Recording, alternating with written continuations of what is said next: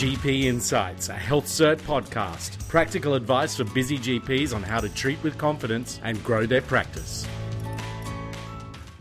So today we're talking to Matt Woolard. Um, Matt is currently um, the sort of leader of business development and acquisitions at, at the National Skin Cancer Centres, and prior to that was was basically the operations uh, director for the whole company and has been instrumental in in growing NSCC from um, well almost nothing to now 20 clinics. And Matt's been in the industry for far too long, he would probably say. Yeah. Um, but through all of that, Matt, you have become something of a, a guru around um, safe and appropriate billing. And you and I together um, have, uh, have come across all sorts of uh, different billing practices over the years, good, bad, and, and indifferent. So the purpose of our of our of our chat today is just to highlight to to colleagues and listeners some of the key lessons around how to bill Medicare properly and safely and correctly. Um, and then just perhaps touch on a couple of the issues around private billing and, and so on. Let, let me um, let me let me sort of kick this off by by suggesting that the, the the reality is the Medicare benefit schedule is very big, very complex, and often not completely crystal clear. But Medicare expects, I think, two things of doctors. One is that doctors need to take their own responsibility to understand the appropriate parts of the schedule.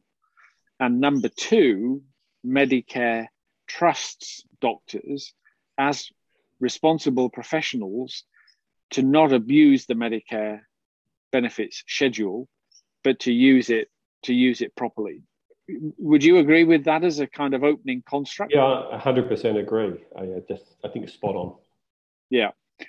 So, how, what what share with us, Matt, your you know stuff that you've seen that trips doctors up regularly with Medicare billing.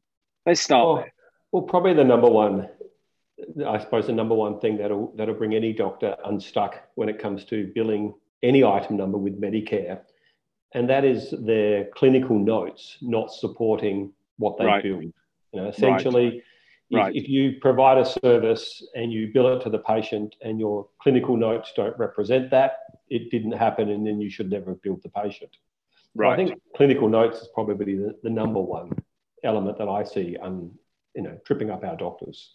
Yeah, I think that's a great one, and and and as I, as you know, I see, I do quite a, a fair bit of uh, medico legal work, and um, again, it's doctor's notes that is the biggest issue there. Um, and as you say, if it's not in the notes, it didn't happen. Uh, if it is in the notes, it did happen. And yeah. and and and so so far as to say, if the even if the patient says it didn't happen, if it's in the notes, it did happen. Yeah. So so that's there's there's there's the first key point is is is make sure your clinical records are accurate and and sufficient have sufficient detail in there for it to be clear what what, what actually happened. What what would number two be, Matt? What would be another common um, um, issue that trips people up? I, I, think where I see a lot of, um, I suppose, in skin cancer, the combination yep. of, of billing consults alongside of procedures. Uh, right. We, and I've seen, I've seen lots of sort of ideas or initiatives that practices have put in place to sort of try and create, well, I suppose to try and reduce the the amount of upfront patient amount of amount of money an up a patient needs to pay upfront. For example, you know, a patient's coming in and they're having a, a procedure that's going to require them potentially to pay six to eight hundred dollars up front. I've seen often where practices will charge a consult alongside the um, the the consult that that procedure, and then move the outer pocket from the procedure to the consult, and then bulk bill the procedures, which is technically completely legal in the eyes of Medicare, as yeah. long as that consultation is a legitimate consultation, not just right. in there. So if there is a legitimate consultation, yes, you can move the out of pocket from the procedure and just charge more for the consultation. But yeah. again, going back to the clinical notes, I've frequently seen doctors do that, and there's really yeah. no consultation in the clinical notes that supports that. Yeah, um, yeah. So that, yeah. and then the other schemes where you know you're, you're charging the patient a facility fee or a, a booking fee, and yeah. then bulk billing the procedures as a way of trying to reduce how much the patient pays upfront. Uh, also, can bring doctors unstuck very quickly because yeah. if it's not done properly, and technically it becomes a co-payment. Yes. And Medicare are very blunt on this rule. Any fee that relates to the procedure needs to be paid upfront by the patient, and you cannot bulk bill the item numbers if there's an upfront fee. So I often yeah. see sort of schemes put in place by practices to try and essentially co-payment when that's one of the, the golden rules with Medicare. Yeah, that, that that's very helpful. And, and again, I, I think if you read the Medicare schedule carefully, and and it's easy to criticize the, the Medicare schedule, but if you if you look at it carefully, you know it's pretty it's pretty straightforward. And and one of the one of the, the key things that that I think is is relevant here is that a consult and a procedure are generally not charged together unless it's for a single attendance. So, what does that mean? Well, in my own practice, if I'm doing a, a consultation and doing a skin check on a patient, and then I do and I do a biopsy at the same as part of that that attendance, then of course I charge for the, the consultation and the biopsy. If I if I bring the patient back to do the biopsy separately, I cannot charge a consultation as well. I am not consulting. I am doing, I am doing a biopsy. So, you know that that's an area where people trip up a fair bit. I think.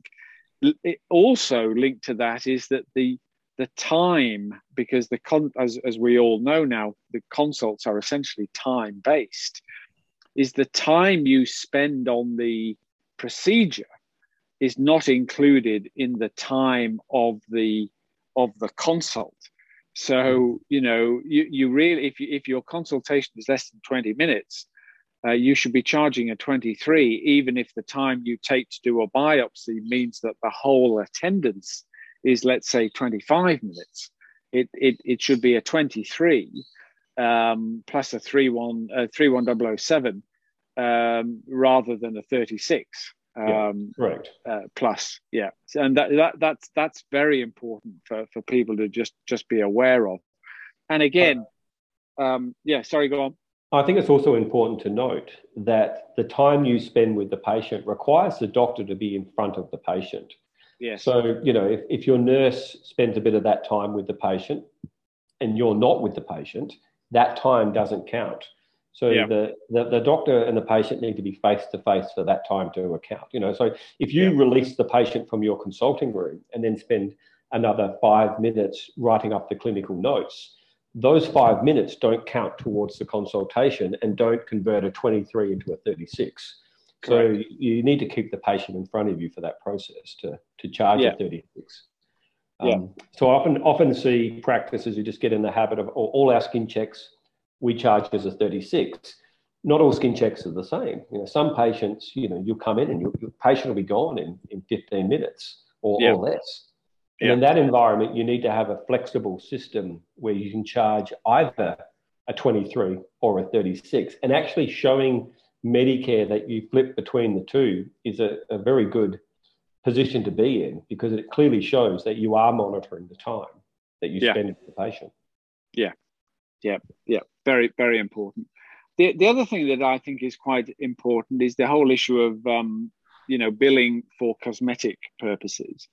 Uh, and again, you know, what's interesting in the in the schedule is that Medicare are quite happy to pay an initial consultation for for what might be considered a cosmetic consultation, but after that they won't pay. Well, you, you, so, as a as a doctor, you need to make an assessment as to whether yeah. a, a, it is cosmetic or clinical. You know, a patient yeah. comes in with a bunch of bunch of ugly ugly moles on their body that they want yeah. removed for cosmetic reasons. Well, yeah. before you can remove them cosmetically, you need to have a clinical assessment. So there's always a clinical start to the process. Correct. Correct. The the the issue about um, there's been you know in, in, the last few years there's there's there's been significant changes to to many of the skin cancer excision items, and um, many doctors continue to get confused. And on you know you'll see on blogs and forums talking about you know whether you can do this or that or the next thing. Um, have you have you seen much of that? Do you have any any commentary to make around you know BCC and SCC excisions and measuring and all of that kind of stuff?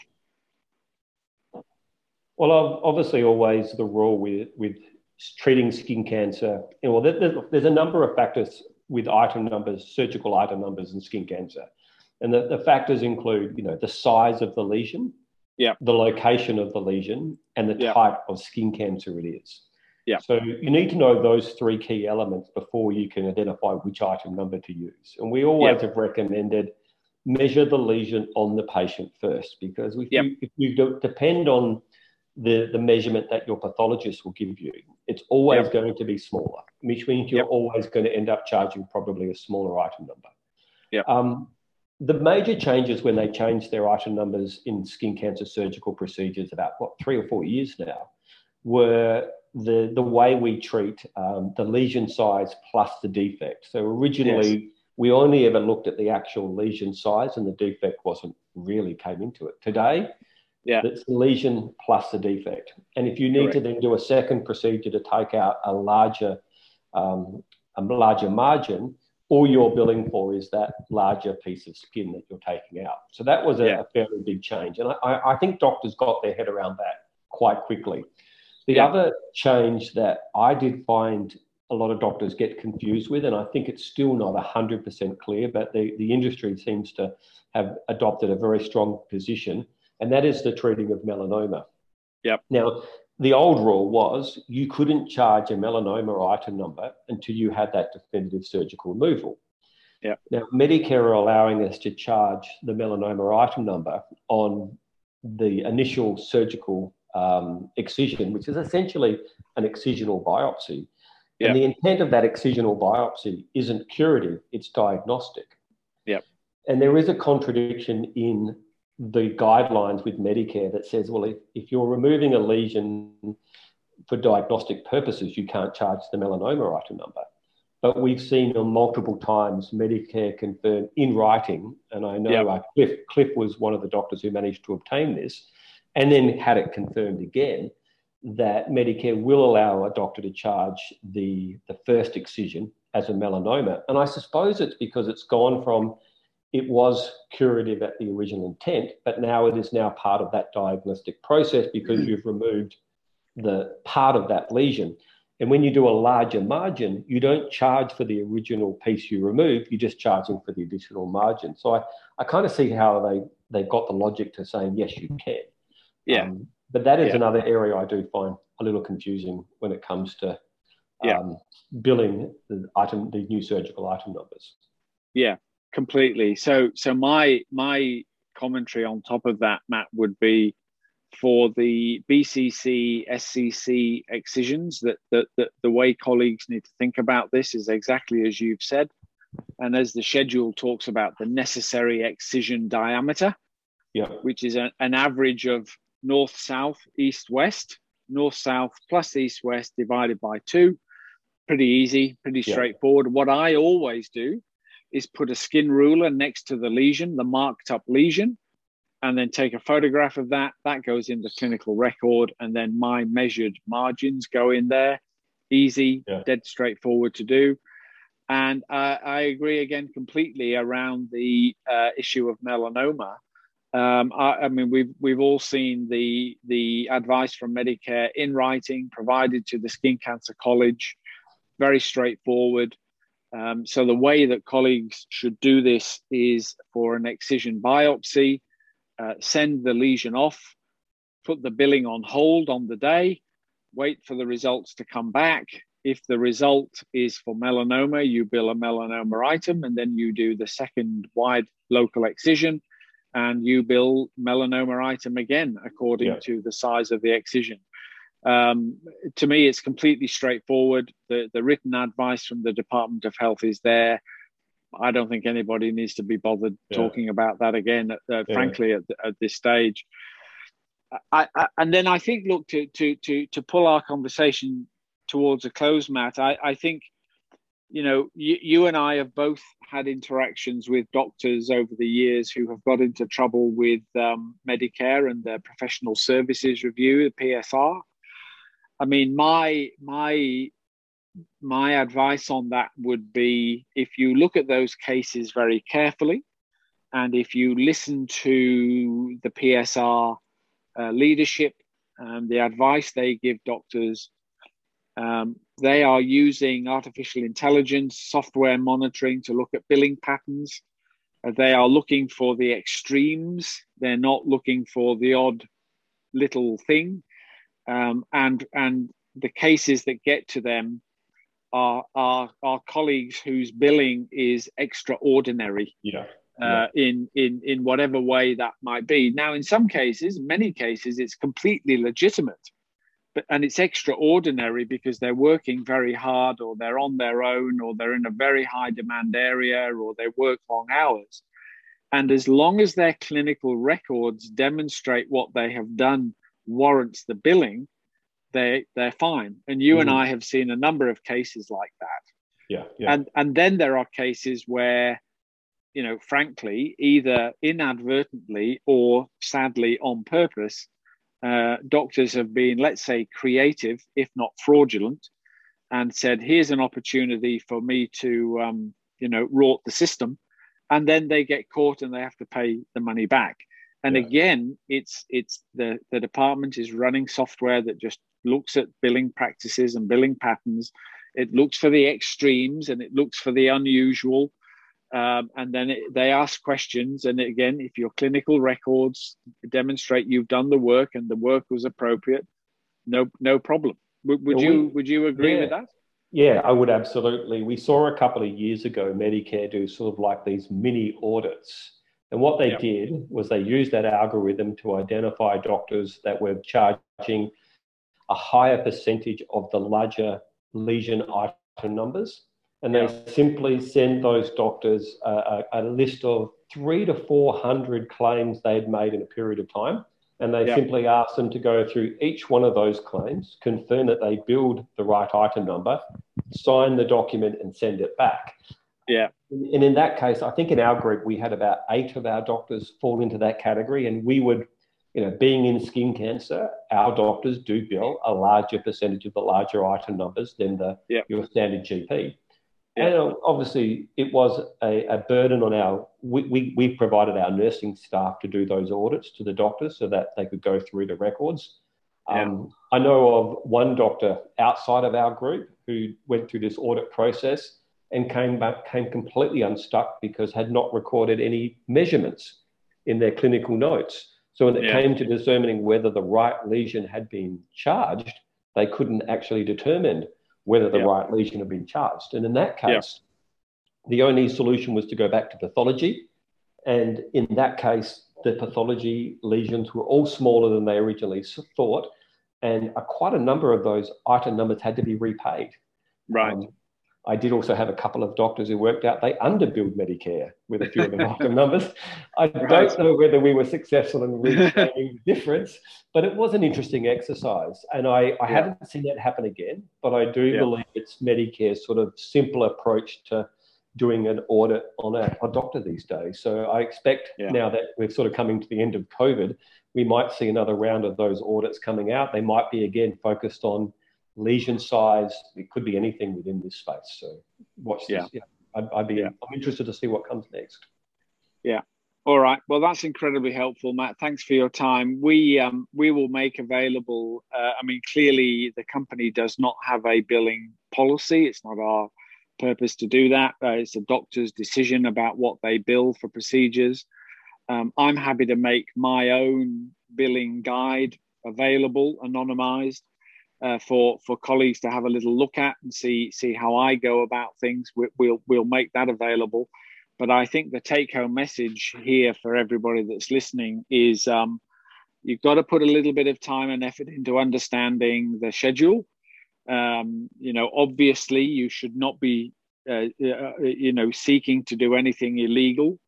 Um, you should do your very best to to follow the schedule and the spirit of the schedule, and importantly, just you we are we are paid to keep good medical records. Yeah, and uh, they don't. Ha- it doesn't have to be a long novel, but it has to be clear and contemporaneous, and and and inc- it has to include measurements and details yeah. on anatomical sites, Matt.